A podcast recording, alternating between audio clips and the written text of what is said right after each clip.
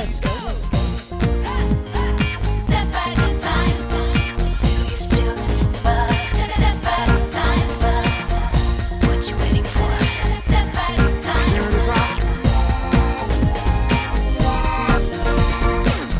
Bonjour à tous Peut-on être et avoir été? Selon le proverbe, c'est impossible. Et pourtant, l'artiste dont on va parler aujourd'hui a non seulement été une icône des années 80, mais réussi à être en ce moment, durant l'été 2022, l'artiste dont on parle le plus. Tout ça sans rien faire. Je m'appelle Thibaut et vous écoutez Le Jour Pop, le podcast qui vous révèle tous les secrets des tubes pop.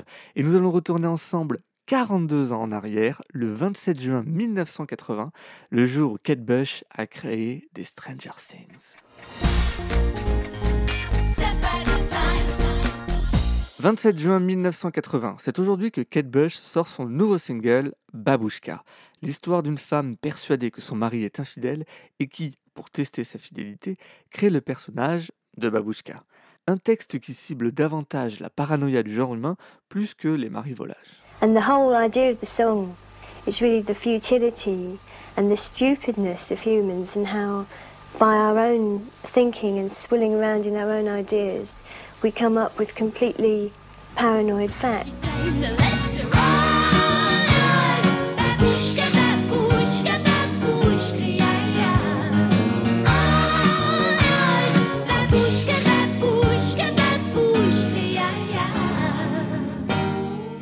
Babushka est un tube dans toute l'Europe et jusqu'en Australie. Il permet au troisième album de Kate, Never Forever, d'être numéro 1 du top anglais. Elle devient alors, en 1980, la première femme britannique à atteindre le sommet des ventes d'albums outre-Manche. Il faut dire que Kate Bush est un phénomène à part sur la scène pop. À seulement 22 ans, elle s'illustre à la fois comme interprète, autrice, compositrice et même productrice de ses chansons. Des titres qui flirtent entre la poésie de l'étrange et le fantastique, à la fois érotique et onirique. Et musicalement, c'est assez unique. Nous sommes à l'aube des années 80, la musique électronique est en plein essor et Kate Bush se passionne pour un nouveau type de synthétiseur dont lui a parlé son ami Peter Gabriel, le Fairlight. Le Fairlight, pour vulgariser, permet d'enregistrer des sons, puis de les modifier, de les transformer et en quelque sorte de créer des instruments qui n'existent pas. En France, on l'a notamment entendu sur les tubes d'Indochine ou de Daniel Balavoine. Je cherche des sons bizarres comme ça. Je passe à travers mon ordinateur avec lequel j'ai une collection de disquettes fantastiques. Et puis donc avec ce Fairlight, puisque ça s'appelle comme ça, eh bien je, cherche d'abord les sons qui me viennent à l'idée et puis ça, ça devient un instrument bizarre qui n'existe euh, nulle part ailleurs dans le monde.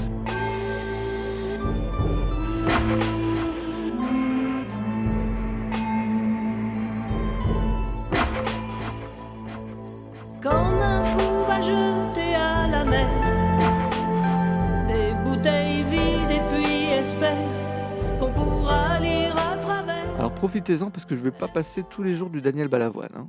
Kate Bush est l'illustration d'une totale liberté artistique. Elle crée des sons que personne n'a jamais entendus, qui surprennent et qui peuvent même dégoûter de prime abord. Et ceci avec la constance de ne jamais rien s'interdire et de tout oser. Et pour mieux le comprendre, je vous propose de retourner deux ans en arrière, en 1978. 17 février 1978. Après avoir été repérée par David Gilmour de Pink Floyd, Kate Bush a seulement 19 ans lorsqu'elle apparaît telle une ingénue pour la première fois sur les postes de télévision. C'est ingénu. J'ai ingénu, il y a génie. Il y a génie. ah, Et tu- un, c'est le contraire, non? Moi, je suis Et pas- après, ingénieur. Ouais, après, il y a le mot dans ingénieur. Pour moi, c'est le contraire. Pour moi, c'est oh, pour moi, c'est être intelligent. Mais peut-être que tu as raison. On va regarder dans le dictionnaire. Son premier single, Wuthering Heights, s'inspire du roman éponyme d'Emily Brontë, paru au XIXe siècle et connu chez nous sous le titre Les Hauts de Hurlevent.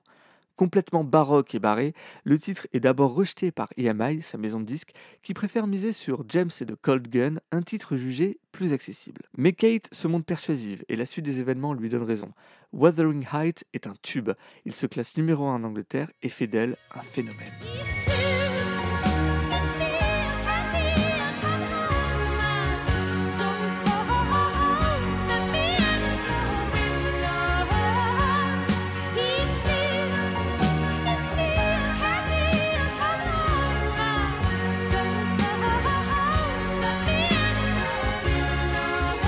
Kate a une vision très précise de la façon dont elle souhaite proposer son œuvre. Pour elle, le visuel compte autant que la musique. C'est pour ça qu'elle se rapproche de Lindsay Camp, sorte de mime marceau british et un temps amant de David Bowie. Avec lui, elle travaille la gestuelle, la danse et s'ouvre à un tout nouveau mode d'expression et construit son personnage. La jeune Catherine Bush devient Kate Bush. Uh, I went to see a, show, and it was. And uh, really, I'd never seen anything like it before. And what he was doing was he was using movement without any sound at all, something I'd never experienced. Très vite, la scène s'impose à elle et au printemps 79, elle se lance dans une tournée européenne d'une vingtaine de dates qui passe le 6 mai par le théâtre des Champs-Élysées à Paris.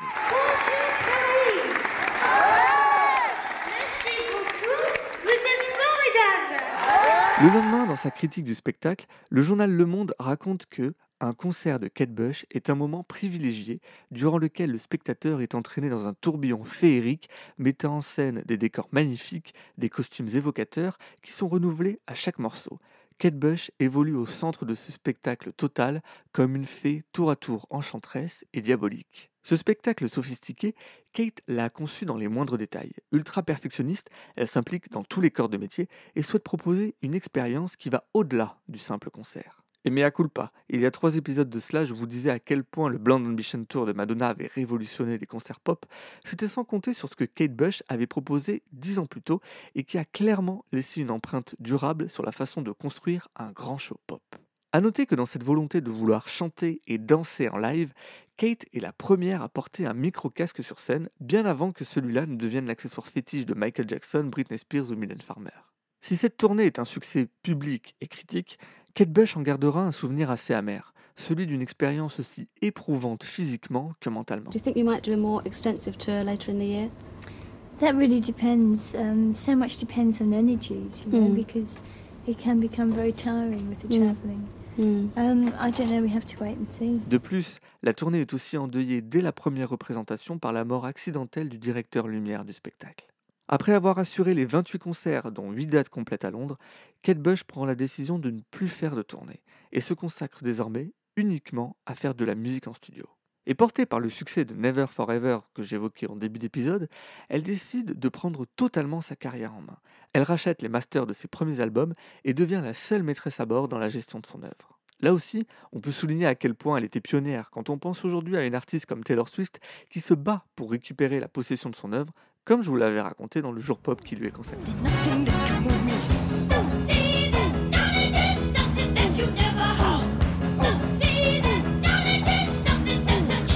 En 1982, Kate Bush sort The Dreaming, un album qu'elle a entièrement écrit, composé, arrangé et produit.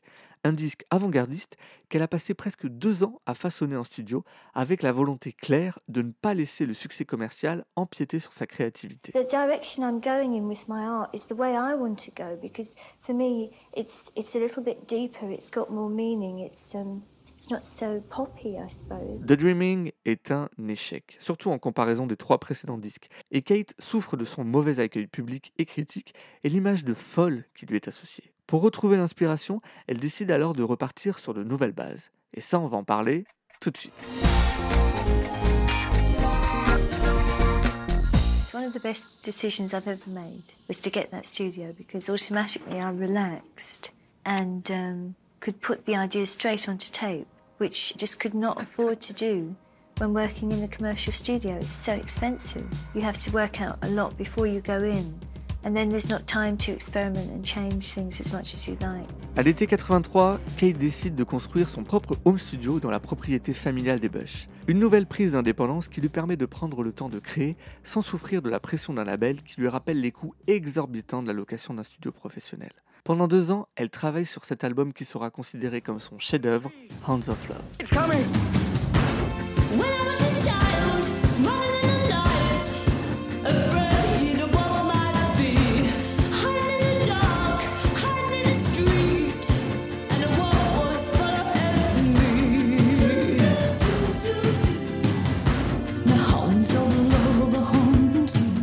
Une nouvelle fois totalement conçu et réalisé par Kate, cet album se veut plus pop, plus accessible que son prédécesseur et très influencé par le courant New Wave de l'époque. En témoigne le tube Running Up That Hill qui va lui permettre de renouer avec le haut des charts qu'elle n'avait plus fréquenté depuis Babushka. Les singles deviennent des classiques de la pop alternative des années 80.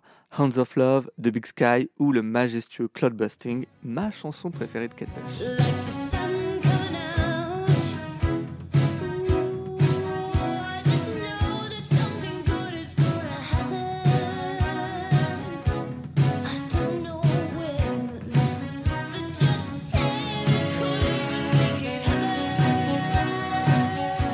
L'album est conçu en deux parties. La face A, Hands of Love, disons plus conventionnelle, et la face B, The Ninth Wave, plus conceptuelle et composée d'un ensemble de sept morceaux assez expérimentaux censés décrire la dérive en mer d'une personne seule en pleine nuit.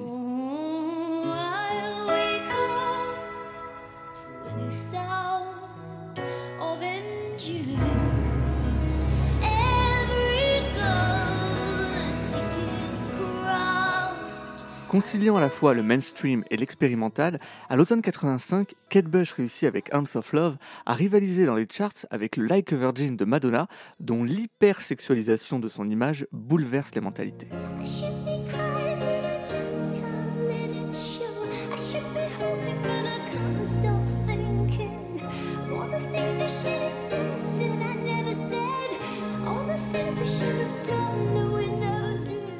Dans la seconde moitié des années 80, Kate commence à s'effacer. Après un duo reconnu avec Peter Gabriel en 86, elle attend 4 ans avant de proposer un nouvel album, The Sensual World, et 4 années encore pour The Red Shoes en 1993. Les compositions se font moins innovantes, la créativité semble s'être tarie, et probablement fatiguée de 15 années d'une carrière qu'elle a portée elle-même à bout de bras, elle décide de disparaître. Un hiatus qui va durer 12 ans. Durant cette pause, Kate devient mère en 1998 et décide de se consacrer à sa famille avant de revenir avec un nouvel album, Aerial, en 2005. Et puis, de disparaître à nouveau.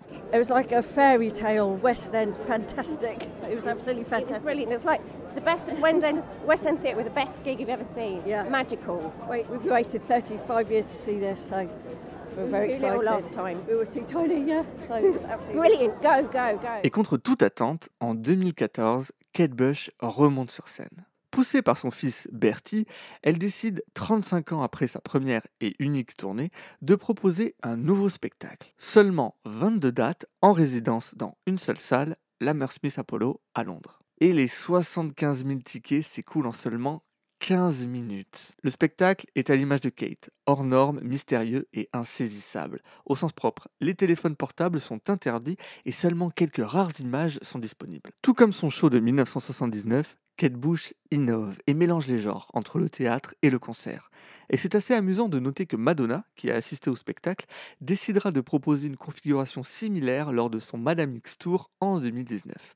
Kate Bush, une nouvelle fois en avance sur son temps pour ceux qui en doutaient encore. Et si cette résidence, qui s'annonce comme ses ultimes concerts, pouvait avoir l'air d'une retraite anticipée, c'était sans compter sur un événement qui va la mettre sur le devant de la scène comme elle ne l'a probablement jamais été, et ça on va en parler tout de suite. «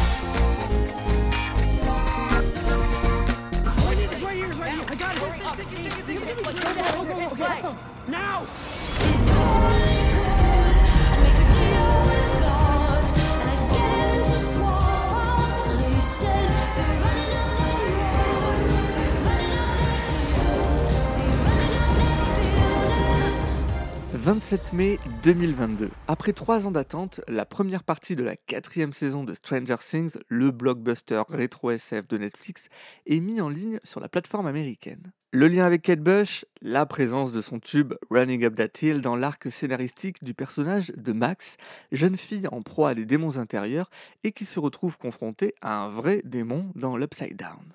Pour s'en libérer, une seule façon, le pouvoir de la musique et en particulier de son artiste préféré, Kate Bush. L'action se déroulant au printemps 86, l'utilisation de Running Up That Hill est totalement cohérente et s'est presque imposée comme une évidence. Lorsque Matt et Ross Duffer, les créateurs de la série, ont demandé à Nora Felder, la musique supervisor du show, quel titre pourrait sauver Max des griffes de Vecna, elle a très vite pensé au tube de Kate Bush. Un titre qui évoque un pacte avec Dieu et qui illustre parfaitement le miracle nécessaire à l'adolescente pour se sauver. D'ailleurs, Running Up That Hill devait à l'origine se nommer A Deal with God, mais EMI craignait que la connotation religieuse fasse peur aux radios et a demandé à Kate de changer son titre. Kate Bush étant maîtresse de son œuvre, elle valide elle-même l'utilisation de ses morceaux dans des pubs, des films ou des séries. Une chance pour les producteurs de Stranger Things, la chanteuse est fan du show depuis la première saison et elle donne très vite son accord. Et c'est probablement une des meilleures décisions de sa carrière. Portée par le succès de la série, et il faut le souligner la puissance et la beauté de la scène dans laquelle la chanson est utilisée, Running Up That Hill devient un phénomène sur les plateformes de streaming. 37 ans après sa sortie, il se classe dans les hauteurs des classements du monde entier et détrône même Harry Styles en tête du top single anglais. À 63 ans, Kate Bush devient l'artiste féminine la plus âgée à s'imposer en tête du classement, le record étant détenu depuis 1998 par l'immortelle Cher qui avait 52 ans lorsqu'elle avait sorti Believe. Alors ça c'est juste pour le plaisir de diffuser le titre. hein. Contre toute attente, Kate Bush devient le phénomène de l'été 2022. Son œuvre s'ouvre à la génération Z, déjà bien préparée à se passionner pour les années 80 grâce à la scène pop de The Weeknd, la future nostalgia de Dua Lipa ou le tournant glam rock de Miley Cyrus. Et ce qui joue en sa faveur, c'est justement la méconnaissance quasi totale de son personnage pour la jeune génération. Totalement absente médiatiquement, ayant validé une poignée de photos ces deux dernières décennies, l'image de Kate Bush est restée comme bloquée dans les années 80. C'est simple, allez faire un tour sur internet, tous les articles mentionnant son récent succès sont tous illustrés par des photos d'il y a presque 40 ans, et quand on a 20 ans, il est plus facile de s'identifier à une artiste de son âge qu'à une quasi-retraitée vivant au bord d'une falaise sur la côte sud du Devon. Oui, Kate Bush, c'est tout un personnage. Assurant qu'elle ne vit pas en ermite, Kate a accordé sa première interview en presque 10 ans pour exprimer le bonheur de voir sa chanson entrer dans le cœur et les playlists de la jeune génération. I just never imagined that it would be anything like this. It's so exciting Yeah. that it's quite shocking, really, isn't it? I mean, the whole world's gone mad. What's really wonderful, I think, is that this is a whole new audience who, il serait réducteur de penser que la reconnaissance de Kate Bush par un jeune public soit uniquement due à Stranger Things, tant elle a influencé des générations d'artistes, de Björk à Florence and the Machine. D'ailleurs, en me replongeant dans son œuvre, j'ai vu des similitudes avec euh, des artistes comme Grims qui traversent les genres, avec Lord qui délaisse les réseaux sociaux et qui conceptualise ses spectacles comme des pièces de théâtre, ou avec la prodige Billie Eilish qui triture le son dans sa chambre en compagnie de son frère Phineas. Tel David Bowie, Kate Bush a créé son univers dans une époque où tout était à créer dans la pop musique. Elle a ouvert la voie dans tous les domaines, le son, l'image, la scène, et mérite plus que jamais qu'on la célèbre pour ça.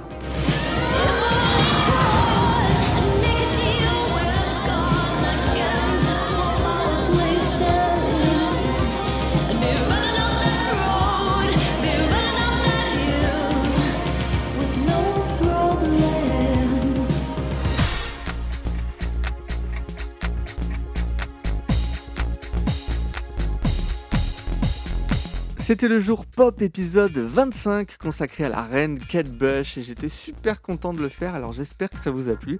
Donc si c'est le cas, eh ben, on se retrouve sur les réseaux sociaux pour en parler, Instagram, Twitter et TikTok, at le jour pop partout. Et si ce n'est pas fait, ben, n'hésitez pas à donner votre avis et une bonne note au podcast sur Apple Podcast et Spotify, comme ça hop, ben, ça donne plus de visibilité.